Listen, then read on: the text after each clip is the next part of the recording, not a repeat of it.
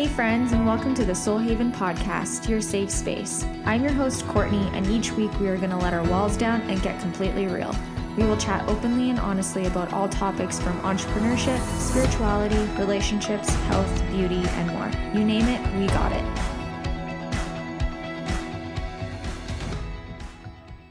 Hello everybody, and welcome back to another episode of the Soul Haven Podcast. I'm so excited to... Um, introduce you to today's guest and let you kind of enjoy her company, because it's the best company you can have. Um, but I'm going to introduce you to dun, dun, dun, dun, my mom. So welcome, Mom. How are you doing today? I'm doing good. Thank you for having me on. Today we are, we don't really have a set itinerary or set plan. We're kind of just going to wing it. Um, and then you guys can kind of get to know a little bit about my upbringing and my life, as well as my mom's, because she is always going to be your biggest cheerleader. So um, I guess you can introduce yourself if you want and tell everybody, our listeners, who you are. Well, I'm Donna. I'm Kortni's mom. Um, I raised three beautiful young ladies. I grew up in Edmonton until I was in junior high and moved out to Ryley. And then from there, uh, graduated, moved away for a bit, and then moved back and had a family. So we'll kind of start off. So I, I guess I grew up mainly on a farm, but we started in town in a cute little home. Um, what year was it? Or how old was I when I guess we... moved to the farm? You were five. It was in ninety-seven we moved. So six, just about six. So Kelsey would have been one, right? She, she had turned her... one on the farm. Mm-hmm. Yeah, so we lived, we got married and we lived in town and decided to move to a farm to raise you girls. And I worked in Ryley, so it was nice and close to Ryley. So yeah, it worked out really well. And we, so in a small, in our small town, it was a little bit different. We kind of had two schools between us. So we went K to six in Holden, and then seven to twelve in Ryley. And then you would take the bus and transfer in between. However, I started off in Ryley school till grade three. Yeah, grade three you started Holden when the elementary uh, amalgamated together. And our farm was situated north, but between the two towns, so it worked out either way, um, because you could either drive into Ryley with me or take the bus to Holden. Yeah, which was, wasn't ours like the first range road or something? Yeah, first range road to go to Holden. Yeah, yeah. So um, my mom, I think I've kind of talked about this in the other episode before, about how A, she's a gem.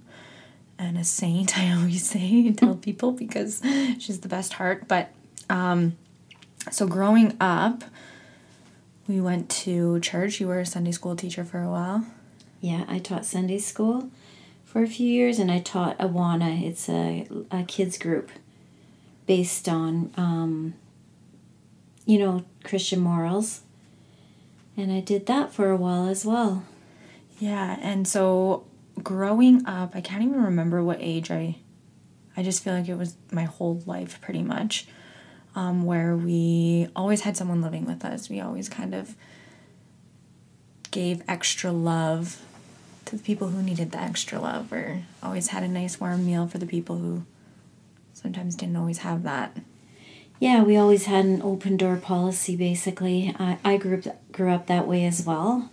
I always remember, you know, my brother's friends or somebody, or even my friends wanting to live with us or come and go when they were having problems at home. And then that just continued on when I had my own kids, so we always kind of took um, the ones that just needed a little extra attention or love under our wings, and they just came and, came and went, and it's just how it was. Even sometimes lots of people who didn't even need the extra love, just our house was like a main hub, I find, growing up. It was always like that. We always had extra people. I don't even really remember time, like too many times when we didn't have extra people in our house coming in and out, or neighbors or friends or friends of friends, or... Yeah, oftentimes I'd wake up in the morning and check the porch to see whose shoes were in my porch or vehicles were parked outside. Um, but I always felt that was important because I always wanted people to feel like there was a safe place to stay or or whatever, and um, no judgment. They could just come and go, and yeah. No questions were asked or anything. It was just No, like... I mean, sometimes kids needed a break from their parents too, right? Like we needed a break from you guys. They needed a break from their parents, and they always just knew that they could come when they when they needed. Mhm, mhm. And it was so nice growing up on a farm too. I find you're f- almost forced to grow up faster, if that makes sense. Like I remember either making meals to go out in the combine or at a young age. Yeah. Yeah, you always had chores. All the kids had chores, and um, 'cause we, we had cows and we had pigs and we had laying hens, and we had chickens and goats and sheep. Sheep and I'll never forget the time when we have like this big had this big garden, dirt on the front, and my dad, what was it? Manure. Well, he he piled the manure from the field or from the pens onto our garden and uh, work it in in the springtime, which made the garden rich, right? Or the soil rich. And you kids thought it was just a snow pile, and you were in winter and you were going up and down it, and and you come in the house and you kind of smelled. And I'm like, you do realize that's like a manure pile, right? You're playing on. We're like, oh my gosh, I can't believe it. Like we were going down the uh, slides or whatever, and it was turning brown and we didn't think anything. Yeah. It was never... A, a dull moment. No. Never a dull moment at at the farm. So speaking of, of gardens, remember the pigs? You can tell the story. Yeah, one time the pigs got out and uh, got into my garden and rooted the whole garden up, and it was really thriving that year and doing really well, and get up the next day and there's no garden left. I guess we had an early harvest. That was pretty funny. I never, I will never forget your reaction. How it's funny now because we can talk about it, but at the time you were just devastated. Or the time where Kimberly didn't realize that we had pigs. Yeah, I think they got out again. And I'm like, come on, girls, we have to go and get the pigs in. And Kimberly's like, we have pigs? And if you've been to our farm, you'll understand because you literally just look out The, the window, and the, you can see everything. Yeah, the kitchen window, you can see back by the barn. Or the year we had a drought, and it was terrible. Like, the crops weren't growing, the grass wasn't growing, and we had sheep. And they'd keep getting out to graze on our front lawn because there was a little bit of green grass in there. And Kimberly was like, just make sure those sheep aren't on the front grass when the bus brings us home. I'll be so embarrassed. Oh, there were so many good times on the farm. So many yeah. good times. It's nice to, like, reflect and think back. Those, like, crazy memories that you don't even realize. You take advantage of. Where we had three hundred laying hens and we'd have to wash eggs every night. And lo and behold, I find out years later that you girls were smashing them and breaking them on purpose so you'd have less to wash. Because we had to wash it. Let me clarify. This is my justifying it. There's no justifying it at all, but this is my justifying when I was young, is that we had this, like, yellow... It was like a like a mini little... Basket. Yeah, basket that went kind of like in a uh, washer. It would go back and forth to swish the water around with some special cleaner in it to wash the eggs.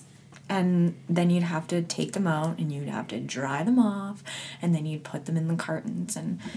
We were just getting over it, and we didn't like it, so, you know, kids are kids, and we decided to just smash half of them against the barn and go back in, and I remember someone, I can't remember if it was you or Dad, being like, wow, these chickens just are not really doing very well. Right. They must be molting. They're not laying very well. Lo and behold, you're deviled children. Okay, so I guess enough about the stories. We'll, or we can sit here for hours or even days and talk about them. But um, I kind of wanted to talk a little bit about the spirituality portion of it, because if you've listened to a couple episodes prior, um, if you haven't, I highly recommend you do. Um, I actually got onto my spiritual journey all because of you. So I guess you can kind of talk about how you got into yours, and then we can kind of go from there. Okay, well, I've always felt like I was intuitive, or I had some sense of knowing. I knew things, and I didn't know why I knew them. And probably more so about twenty years ago when, you know, you girls were young and the stress of life and working full-time and farming and raising three little girls, um, I started getting into more energy healing and acupuncture as well. And that brought about um, the spiritual side of it and angels and angel card readings and, and stuff like that. Did you start with body talk? Was that the I first did, thing? Yeah, I did talk with. I did start with body talk, and then that kind of went into also receiving um, acupuncture, and then it went on to other kind of energy healings. I have my Reiki masters as well. Um, I also do something that's called Access Bars, um, and it's just kind of energy healing that's focused on the head, but it's like giving yourself a full uh, body massage. And yeah, just different kind of modali- modalities that I was interested in. So are you open to giving treatments if people were to contact you? Yeah, sure I would. Yeah, I work full-time, but definitely love to help others. And because if you haven't received a treatment by my mom, you need to. She's like a wizard. I also like um, doing distance card readings. Mm-hmm. So what I do usually is um, a reading, and then I would just type it all out and email it to whoever is uh, wanting it. And I find that's the best treatment too, because when you're in a treatment, if you haven't received one yet, this is kind of just like a food for thought, I guess, is that when you are in a personal treatment, I guess personal is not the right word, but like when you're in, in person, yeah, in person treatment, um, everything just comes at you, and you have to either take notes if the other person allows you to, and it's a lot of information and a lot of downloads. But if you get it via email or anything like that, I find it's just way better, because then you have time to like go back and reflect. I find those are sometimes my best treatments, is when I like, in a couple years, I'll go back and be like, where am I at now? What was told to me before? Yeah, that's that's the great part. You can see how far you've evolved since, you know, whatever treatment. And sometimes when um, you give a reading or whatever, people like to reflect, because it doesn't really resonate with them at the time, because they're just so focused on trying to think about everything. And if you can go back and look and think, oh yeah, that does make sense now. Mm-hmm. That is a good way of putting it. Yeah. Because it is a lot sometimes at the beginning. Mm-hmm. And sometimes you're told something that makes zero sense and doesn't resonate with anything. And then when you sit on it for a while, or, you know, you talk to, you know, your family members, and they're like, oh yeah, that was so-and-so, or this happened when, you know, back when. And then it does make sense. Yeah, I agree. I agree. Okay, so with that being said, my question for you is, for someone who is just starting on their, or a beginner in their spiritual practice, and I guess this doesn't necessarily necessarily need to be a beginner, I guess, um, what would you say are the best tools to start off with? Um, I think getting uh, a set of oracle cards. Just go in and see whatever you resonates with you, whatever deck you're drawn to. And then you can just pull those daily and for yourself first, and uh, see how that goes, and, and it can guide you along the way. I also like pendulums. Um, they seem to be easy. And, and what you do with a pendulum is you ask it a specific question and you can get a yes or no answer uh, depending on which way the pendulum sways or circles. And that also is attuned to um, each person separately. Like somebody can have a round motion for a yes and a back and forth for a no. That's what I get. But others, it can be the opposite. So you just have to attune it to your own body. Um, I did teach an angel reading course years ago, which was fantastic. Um, that is amazing. Yeah, and then try and meditate. So sit sit with yourself for a bit and just ask yourself a question. And everybody has intuition. It's just whether you hone it or not, or or tap into it. So lots of times you are in a situation or you ask yourself a question, and sometimes you get a pit in your stomach, and usually that's signaling to you that's not a good idea, or I wouldn't go there, or I wouldn't pursue that. And oftentimes people ignore their intuition because they want things to happen a certain way, or they're controlling the situation.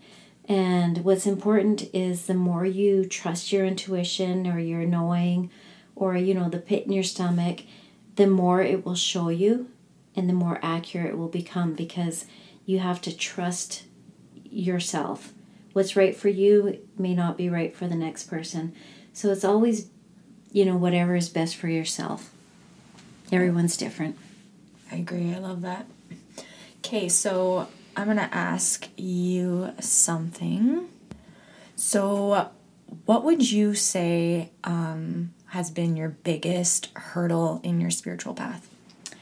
I would say my biggest hurdle was, because I'm Christian, and um, and I was teaching Sunday school and kids club and whatnot, I had a really hard time struggling with whether this was Christ-like or Um, morally right or wrong, because a lot of people view oracle cards or energy healing as, you know, witchcraft or demonic or, or whatever you want to say. But then I really reconciled with it, because you read in the Bible all the time there's healers, there's seers, there's um, no people knowing, and um, God wouldn't give us all this these tools if he didn't want us to use them.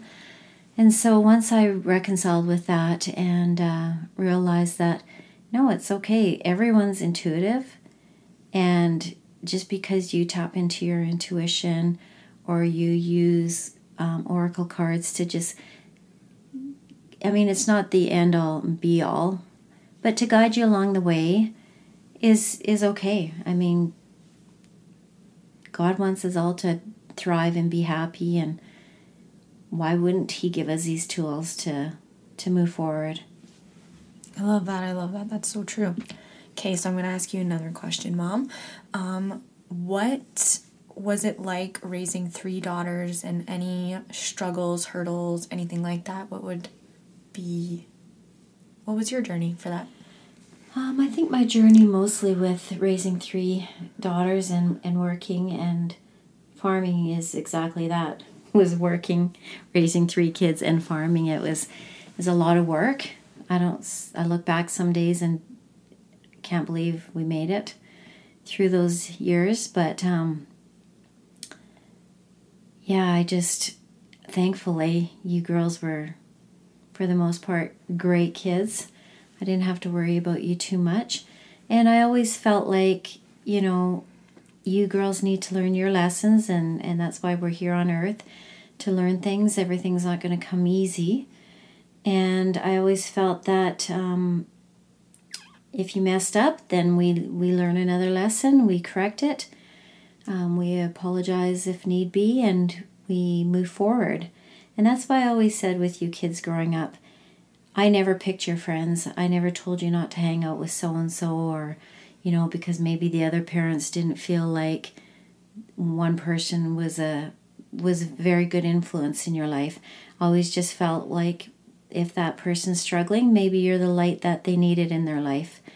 Um, maybe they need to, you know, to be around us. And by no means were we perfect. We all had our struggles and we all learned our lessons. But I just wanted to be inclusive to everyone and, and try not to be um, very judgmental or as unjudgmental as possible, and um, and just help everybody thrive. I mean, it takes a community to raise a family, and we just needed to help each other out. It's hard being a parent, whether you're, you know, a mom or a dad. It's it's hard, and you learn along the way. It's there's not a rule book, and everybody should just help everybody. Mm-hmm. I always remember, too, always saying, like, leave someone better than you found them. Yeah. And that's always kind of, like, stuck with me. It's like, at the end of the day, you don't really know what one is going through. And even if you do sometimes know what they're going through, you don't know how they're reciprocating it on the other end. Yeah, that's for sure. You never know what's happening behind closed doors. And uh, you should always try and give everybody a chance. I mean, again, we all make mistakes. Um, we all judge at some point in our life, but it's stopping and realizing what you're doing and trying to do better the next day. Every day is a new beginning. Mm-hmm. Yeah. Aw, I love that, Mom. That's so sweet. Okay, I kind of want to go off that because um, it does take a village to raise a family, and especially in, I've noticed, in a small community and small town farming community. I'll never forget the time that Grandpa was in the hospital in the city, and I mean, we're like, what, an hour away from the city, so we were going back and forth. And well, he was in Vegreville. Oh, he was in Vegreville, yeah. Okay, so still f- about forty minutes. Yeah. And it was during harvest, and I remember just the stress of harvest is, if you're from a small town and you're a farmer, you know the stress of harvest as is, and then adding something like that on top where you have to get your crops off. And I remember it being late at night and coming home, and it was like time to get in the combines and get the, was it, were we getting the crops off? Yeah. Yeah, and all of a sudden it's night, well, dark out, and I just remember all these combines coming out and helping us, and that's what it's like. Yeah, that's what that's what small town living really is about, the neighbors helping one another. And I was so grateful when my dad was in the hospital and the neighbors came and helped take our crop off, because I couldn't be there every day, and I still was working and trying to juggle work and being at the hospital as much as I could with my dad and trying to be home to farm. And yeah, the neighbors were wonderful. I was so incredibly grateful for them. Yeah, you almost like... Even thinking about that makes me want to tear up. Yeah. Yeah. It's it's a very, how do I say this? It's a humbling experience when you go through a hardship and you realize all the people that want to come together and help you through it. And it's people who you don't sometimes expect. Yeah. They are, you know, everyone kind of drops their stuff and it's like, okay, let's put whatever's, you know, stuff aside, and it's it's time to help this family. Yeah. Yeah, that's... I remember growing up, and I was younger for my grade. And I, so I graduated when I was seventeen. And I remember being like, okay, first sign I get that I can move out of this town, I am gone. And I moved to the city when I was seventeen, didn't really know anybody in Edmonton, and it was wild. And now as I get older, I don't want to, I, I would love to move back to a small town. I feel like, and there's nothing wrong with being in the city or anything like that. It's just, I remember my roots, and you almost take advantage of well, what it's you not have. As rushed sometimes as, as well, right? Like you don't have all the traffic, as much traffic and the hubbub and running here and running there. And being an empath and having a million energies around you, and yeah. You're just... That's the big thing. Yeah, it's a lot. But then there's also blessings to it too, right? Like, who knows? Running down the street and getting your groceries. Yeah. That's great. Or the ice cream truck. Yeah. And not Schwann's. If you know, you know. That's right. Oh, Schwann's was the best. Yeah. The orange creamsicle. Push Pops. Oh. Or the strawberry and raspberry. Hmm, this would make my mouth water. Okay, well, we're getting to that time. Um, I know I'm going to have you as a guest again because your energy is amazing. If you haven't met my mom yet, you're missing out. If you have, you're lucky to know her. So um, I'm going to ask you one final question. What is some advice or anything that someone may need to hear on the other end of this that might touch them? Well, I always think that people should first and foremost listen to their intuition. You'll you'll know that feeling, whether it's right or wrong. Just listen to it. Listen to it. The more you listen to it, the better it'll get, the louder it'll be. And also try not to judge. I mean, we just never know what somebody else is going through and what hardship they're going through. And again, I, I realize we all make mistakes, and it's not like I'm any saint. I've been there, but I try to just listen to their stories. Um, homeless people have a place in my heart, honestly. So don't look down on them. I mean, if you're able to help them, even with a few bucks, it's not for us to judge what they're going to do with that few bucks. Just just let them know that people still care and, and love them, and and they're just deserving and worthy as well. And uh, yeah, just be kind. Oh, I love that. I do agree with the homeless, because you know what? Even just a smile or letting someone know that they're cared for and they're seen, yeah, is you, you never know the ripple effect that it can change someone's right. life. And I mean, it could just be one bad mistake, one bad decision they made, and and they end up where they are, and you know they're just as as worthy as for love as anybody else. Oh, I love that. Again, guys. Um, If you haven't met my mom, her D Ms are open. But um, I will include her information in the show notes. So if you guys want a treatment by her or anything like that, you guys are more than welcome to contact her. And if you haven't got a treatment by her, you'd need to, trust me. Um, but thank you, Mom, for being on. I really, really appreciate you and your energy and your smile. And I love looking at you. And with Mother's Day being on Sunday, this episode is extremely, extremely important to me. So again, guys, um, I am so thankful that you have listened to this this far. And I can't wait for you guys to hear next week's episode. Thank you so much for taking the time to be in the safe space. A recap of the episode will be in the show notes. Don't forget to hit the subscribe button. Leave us a positive and happy review. Don't also forget to share on social media. We are on Instagram, TikTok, and Facebook at Soul Haven Podcast. Also, don't forget to share this episode with your friends and family, because you'll never know who needs to hear this message. Can't wait for you to tune in to next week's episode.